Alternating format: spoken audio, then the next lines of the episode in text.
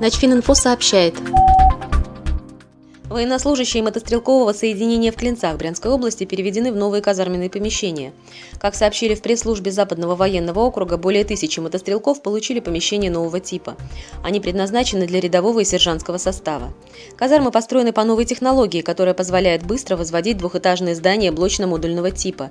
Примечательно, что здесь обеспечено автономное снабжение водой и электричеством. Также в казарме открыты классы для обучения, комнаты для хозяйственных нужд и досуга.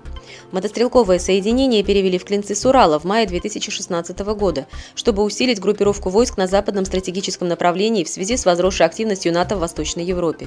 Все это время часть располагалась в здании бывшей школы. НачФин.Инфо – информационный портал для военнослужащих.